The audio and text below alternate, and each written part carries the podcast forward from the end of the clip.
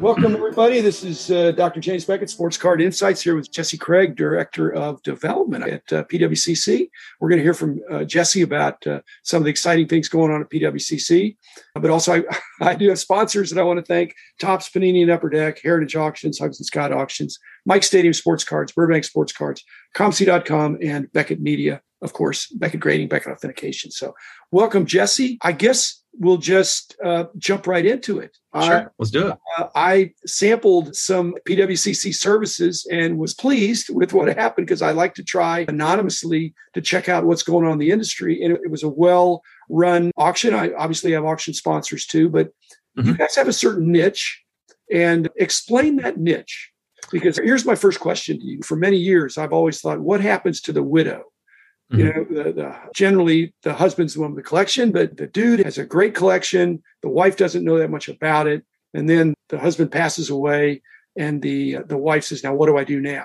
And so, explain PWCC to somebody that would be like a widow, that would be deer in the headlights of how you could provide a service for somebody that had a had a great collection. Sure. So I think you said it best is we provide a service. And and that service that we provide, we try to meet the needs of the overall, whether it's a collector, investor, or like you said, widow. We have a platform to sell really expensive cards, which is our premier auction where cards that are over 25K. We will do a 360 image, a custom video, lots of marketing, all that good stuff. So we try to highlight the asset in its best of its ability. Uh, but then we also have a platform, which is our new monthly auction. It used to be on eBay. Now it's on our own platform where we sell everything else from the $10 card to the $25,000 card. We want the ability for each collector investor to have, you know, that liquidity option when they need it. On top of that, we obviously have our vault and our vault services where you can digitally archive your collection you can access it from anywhere in the world. If you don't want to sell your cards and you would need a loan, a short term loan for something, let's say you have a $100,000 portfolio, you need 30, 40 grand, you can do that and you can take a loan against your assets. So uh, liquidity for our clients is, is a big, uh, big focus of ours and building the systems and the tools to support that. Okay, let's get back to the widow. Mm-hmm. The widow has a collection, and many of the widows that I know that are from collectors that had major collections where the husband passed away and had great stuff. Not all of it qualifies for your premier auction. Sure. Sure. And uh, and some of it, uh, a lot of it probably, even if they have vintage collections, a lot of it, I don't think you really want ten dollar cards, but if, let's just say they're ten dollars and mm-hmm. lower. Yeah. These things. So let, us focus on that uh, the middle and lower category. So the uh, one hundred to one thousand dollar cards. Mm-hmm. Uh, you've got a place for them. For the under hundred dollars and certainly under ten dollars, what do you advise in your service orientation? Because there's an 80 20 rule. You're going to get 80% of your value from 20% of the cards. Sure. But you still want to uh, optimize the value for that widow.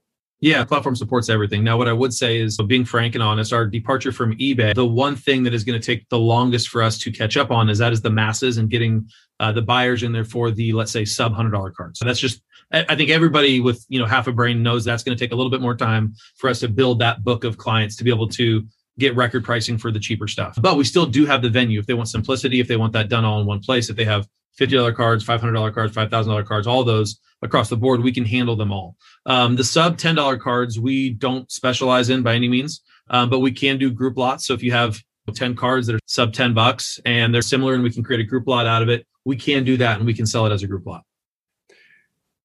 Okay. I'm a pro bono consultant. So I'm just thinking, do you really want to be in that business?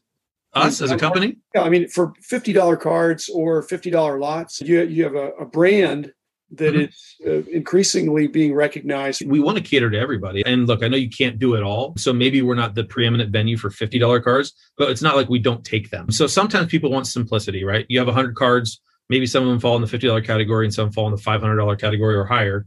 And you just want to send them all to one place. You don't want to split them up. So it's not like we don't take those maybe it's not our bread and butter and maybe that is better trying to sell on eBay but your net is what really matters too and you have unpaids and you have returns and you have all these things and so the hassle of selling on eBay for an individual can be pretty great. We have obviously experience and we manage all that for you when we sell it when I had my company, we had to figure out what are we good at, what do we stand for, where do we want to focus. We got spread pretty thin as, as well when we were taking on all sports and seemingly all comers. But okay, so you've got a, a one stop shop for that widow. Mm-hmm. If there's stuff that is just not very good at all, you you'd separate that out and and we do turn stuff away. Don't get me wrong. If If something no, comes I, in and it's not no, worth it, I'm we'll... saying the, the the you go over the widow has ten thousand cards, mm-hmm. a thousand of them have most of the value.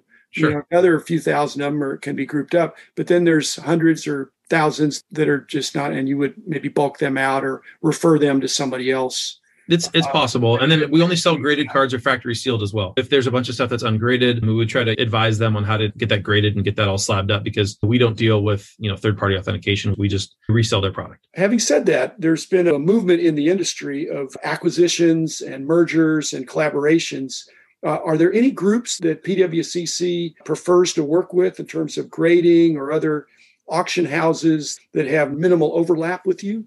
Or is this basically what comes to PWCC stays at PWCC? There's companies that we we work with, we have relationships with. I wouldn't say that they're quote unquote public relationships. We have professional relationships with certain companies and friendlies and different auction houses that we consult with, and same thing with grading companies. But it's about what the client really wants and needs. So that's really what comes first. We figure out what they want and need. And then if it's not a good fit for us, then we usually send it somewhere else. We specialize in trading cards but we still get a lot of leads from higher end memorabilia. And I usually refer those out to some of those auction house partners that, uh, that we're friendly with. Yeah, the operative word there is that if you're dealing with a collector, the actual collector, he or she, it could be a she, but generally a he, mm-hmm. knows what he wants. And you're talking to an educated customer that wants to maybe cash in some cards. With the case of the widow, not necessarily. You've got to really advise them what's in their best interest mm-hmm. in terms of if you had a large collection, would you expect to turn it in six months? Would that be one of your edges, three months? I think it depends on the collection, to be honest with you. It depends on how diverse it is. If it's not going to compete with itself, then yeah, I think three to six months is totally fine. If there's duplicates or multiples of certain cards, if they're more rare, I think that it just really depends on what assets are in that collection because I've seen collections, in my opinion, get butchered the way they were sold. If they would have advised the owner of those items to take longer to sell them, I think they could have got two or three X what they ended up getting. Also, with grading, if you find a collection that has a lot of cards you don't see get graded very often and you grade them all at the same time, it's going to affect the pop report. And in turn, it's going to affect the overall value of those assets. So there's a lot of different ways to play it. It just really depends on what's in there. I'm talking to you. I had a positive interaction with Eric Myers just recently, and I've, I've met Brent before. You're saying that PWCC is a service kind of organization.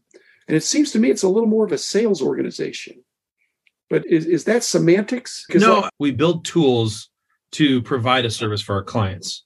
So yes, we are selling assets, but we also have storage, we have lending, and we have all these different tools for the collector or investor. You can look at it however you want sales, service. It's probably a combination of both. But for us, we're becoming more of a tech company. And the tech we're building and the services we're able to offer to our clients is uber important. And sales falls into that. Being able to sell an asset, obviously, and get them the highest net is something that we focus. My distinction is, I think in our company when we were going, we didn't do a lot of outbound marketing it's not that we were totally taking orders. We were continually perfecting our mousetrap and investing in technology.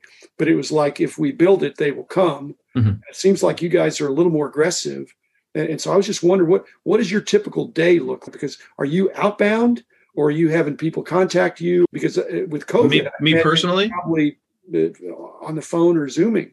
Yeah, you talk about me personally with my day. A lot of it's inbound. I'm, I guess that would be servicing, right? So I'm servicing a lot of people that are reaching out to me. Now I do have a sales team. So my sales team does a lot more outbound than I do. I have different roles and you know responsibilities for the company though. I'm not just in a sales position relationships and, and those kind of things are, are very important for what I do and the leadership of the company. When you try to break it down from a sales to a service perspective, it's probably a good blend because obviously sales drives our business and drives our bottom line. But also if we don't have the services and all the tools that we provide to all of our client, the sales aren't there either. So it's a combo for us. You understood what I said about the 80 20 rule. Is that totally applies in uh, from what you've seen? It, it does. It does. 80% of the sales only create 20% of your, your revenue or your bottom line. But that's the masses too. So that's 80% of your clients then creating 20% of your revenue, but they're also super important because that's a baseline in the bloodline of a lot of what you do and a lot of your supply. So bringing people to the market, to our marketplace on our website, that 80% is very critical, even though it might not net us the highest return as the more expensive cards because it's a percentage game, but they're still very important to our business as a whole. Okay, back to the, widow. Trusts you, has said, gotten good recommendations, sends you this uh, collection. And you can see that there's a bunch of stuff that's graded, a bunch of stuff that could be graded, and, and you're pleased with it. She asked for your advice whether she should be doing auction format or buy it now, a fixed price. What, what do you say to her? when she's not that knowledgeable, what does it depend on? It depends on the cards that are in there. And look, I always give my honest opinion.